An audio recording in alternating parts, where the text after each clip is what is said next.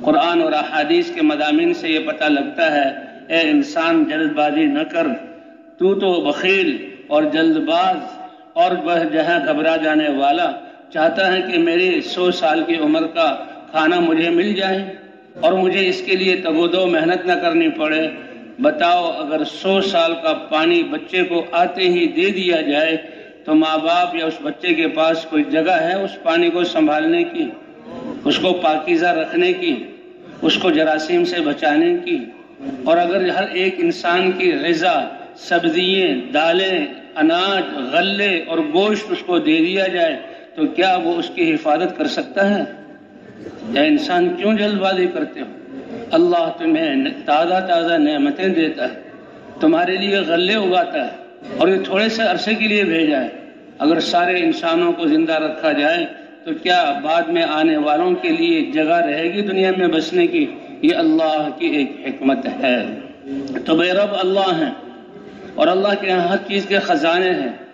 اور اللہ ایک جتنی دنیا میں ضرورت ہے، ہوا، روشنی، گرمی، سردی اور غلے اور رزق، پانی، یہ اللہ دنیا میں بھیجتے ہیں۔ بفِ السماء رزقکم وما توعدون۔ تمہارا رزق کہاں سے آتا ہے؟ آسمانوں سے آتا ہے۔ اور جو اللہ نے وعدے کیے ہیں یہ اللہ آسمانوں سے پورا کرتے ہیں۔ کہتے ہیں سات ایک روایت کے مطابق ساتوں آسمانوں سے اوپر سمندر چاروں طرف ہر طرف سمندر ہے ایک، کہ اس کی نچلی سطح سے لے کر اوپر والی سطح تک پانچ سو سال کی مسافت ہے۔ تو اللہ کے فرشتے عبادت میں لگے ہوئے ہیں۔ اتت السما یہ آسمان اپنے اوپر بوجھ کی وجہ سے ہر وقت ان سے ٹوٹنے کی چرچراہٹ کی آواز نکلتی ہے۔ لیکن اللہ نے امر اللہ کے امر نے ان کو تھاما ہوا ہے۔ قیام السماوات والارض، زمین اور آسمان کو تھامنے والے اللہ ہیں۔ فاتر السماوات والارض، پیدا کرنے والے اللہ ہیں۔ بدیع السماوات والارض، ایسے بغیر کسی نمونے کے یہ شکل، جو خوبصورت دی، یہ اللہ ہے تو ان یہ آسمان اپنے اوپر بوجھ کی وجہ سے ہر وقت ان سے چرچراہٹ کی آواز نکلتی ہے۔ وہ حق انت اللہ کے رسول فرماتے ہیں، ان کا حق ہے کہ ان سے یہ آواز نکلے کہ ساتوں آسمانوں میں سے کسی آسمان میں ایک بالش کے برابر جگہ خالی نہیں ہے جہاں اللہ کا فرشتہ اللہ کی عبادت میں مشغول نہ ہو۔ اور ان فرشتوں میں کوئی قیام میں ہے؟ تو جب سے اللہ نے پیدا کیا اور جب ختم کریں گے، وہ قیام میں رہے گا۔ کوئی رکو میں ہے تو وہ فرشتہ رکو میں رہے گا۔ کوئی سجدے میں ہے، کوئی قاعدے اور تشہد میں ہے، تو اسی عبادت میں رہیں گے۔ اور ان فرشتوں کی ساری عبادات کا مجموعہ اللہ نے اس امت کے مسلمان کو دو رکعت کی صورت میں عطا کر دیا۔ اب کہتے ہیں، یہ آسمانوں والے فرشتے جو آسمانوں پر ہیں، قیامت میں جب انسان کے لیے میدان محشر قائم ہوگا، اللہ کا دربار ہوگا، سارے انسان اللہ کو دیکھیں گے۔ کہ تم سترون ربکم، تم اپنے رب کو دیکھو گے۔ جیسے کہ چودھویں رات کے چاند کو تم زمین پر ہوتے ہوئے بغیر بھیڑ بھڑکے کے اور بغیر دھکم پیل کے دیکھتے ہو، ایسے تم دیکھو گے، لا تضامون فی رؤیتی وہاں جہاں وہاں پر ایک دوسرے کو دھکا نہیں دینا پڑے گا، دھکم پیل نہیں ہوگی، ایسے عرب کی زیارت ہوگی۔ تو فرشتے بھی یہ زیارت کریں گے، اللہ کی زیارت کرتے ہی اتنی عبادت کرنے کے باوجود بے ساختہ ان کی زبان سے نکلے گا۔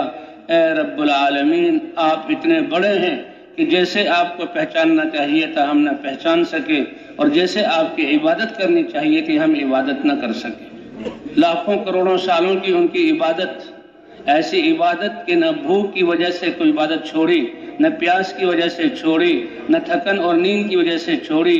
جب سے پیدا کیا اور اس وقت سے موت تک اس عبادت میں لگے رہے، اور پھر بھی کہیں گے حق ادا نہ ہوا۔ تو یہ انسان دو رکعت فرض پڑھ کے یہ کہتا ہے میں نے حق ادا کر دیا اللہ نے وہ ساری عبادت انسان اور ایمان والے کو دی۔ اور حدیثوں میں آتا ہے کہ مسلمان کی نماز میں ایک چیز اللہ نے ایسی زائد دی ہے جو فرشتوں کو حاصل نہیں ہے اور وہ قرآن کی تلاوت ہے۔ یہ اللہ اکبر کہتا ہے، فرشتے بھی تکبیر کر کہتے ہیں۔ یہ اللہ کی تصویر کرتا ہے، فرشتے بھی تصویر کر رہے ہیں۔ لیکن یہ قرآن پڑھتا ہے۔ قرآن تو اس امت کا خاص ہے۔ اور کہتے ہیں یہ انسان جب وضو کر کے اللہ کے گھر میں آتا ہے، یہ مساجد تو اللہ کے گھر ہے اور مسجد جو ہے نمازی تو اللہ کا دروازہ کھڑکھڑاتا ہے، اور اللہ سے راز و نیاز کی بات کرتا ہے، اور نماز کے لیے کھڑا ہوتا ہے، اللہ اپنے اور بندے کے درمیان سارے پردوں کو ہٹا دیتے ہیں۔ اور صاف حدیث میں آتا ہے، یہ انسان، یہ مسلمان اللہ کا بندہ اور بندی کہتے ہیں الحمد رب العالمین، اللہ ایسے قدردان ہے کہ اسی وقت اللہ کی طرف سے جواب ملتا ہے اور اللہ کائنات پر فخر فرماتے ہوئے کہتے ہیں، حمیدنی عبدی، اے آسمان، اے زمین، اے کائنات، دیکھو میرے بندے نے میری حمد کی۔ لوگوں کی جتنی تعریفیں کر لوں، بھول جاتے ہیں، ان کو یاد ہی نہیں رہتا۔ اور تھوڑی سی تکلیف پہنچائیں، سارے احسانات کو وہ پیچھے ڈال دیتے ہیں۔ بیٹا بھی باپ سے کہتا، ابا تم نے مجھے کیا دیا؟ بیوی بھی خامن سے کہتی ہے، تمہارے گھر میں کیا سکون دیکھا؟ دوست بھی دوست سے کہتا ہے کہ تم نے مجھے کیا دیا؟ لیکن اللہ کتنے جو سمجھ ذات ہوتے ہوئے اس کو کسی چیز کی ضرورت نہیں۔ کیسے قدردان ہیں؟ یہ نمازی باوضو ہو کر، پاک صاف ہو کر اللہ کے گھر میں نماز کو ادا کر رہا ہے اور کہہ رہا الحمد رب العالمین۔ اللہ فرماتے ہیں حمید عبدی۔ یہ کہتا ہے، الرحمن الرحیم۔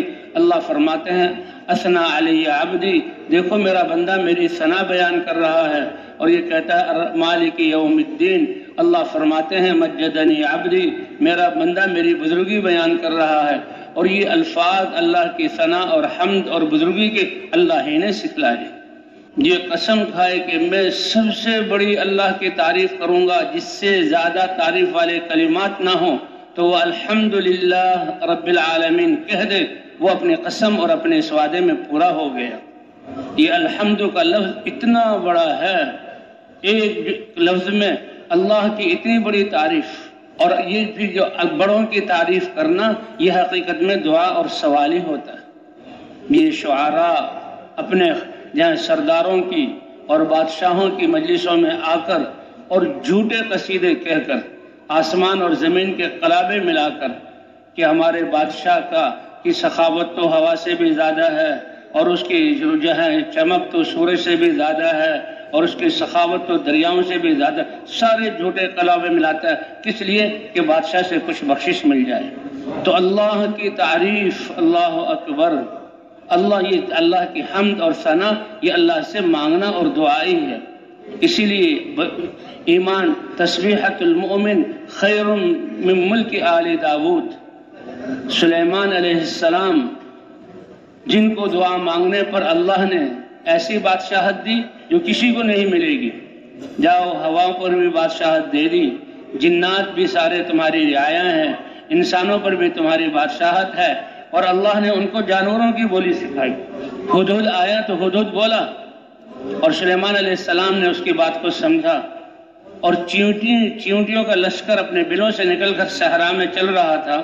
اور ادھر سلیمان علیہ السلام کا لشکر، وقالت تو جو ہے، چیونٹی نے کہا، یا ایتها النمل ادخلوا مساکنکم، لا يحتمنکم سلیمان و جنودہ وهم لا يشعرون اے چیونٹیوں، جلدی واپس اپنے بلوں میں چلی جاؤ۔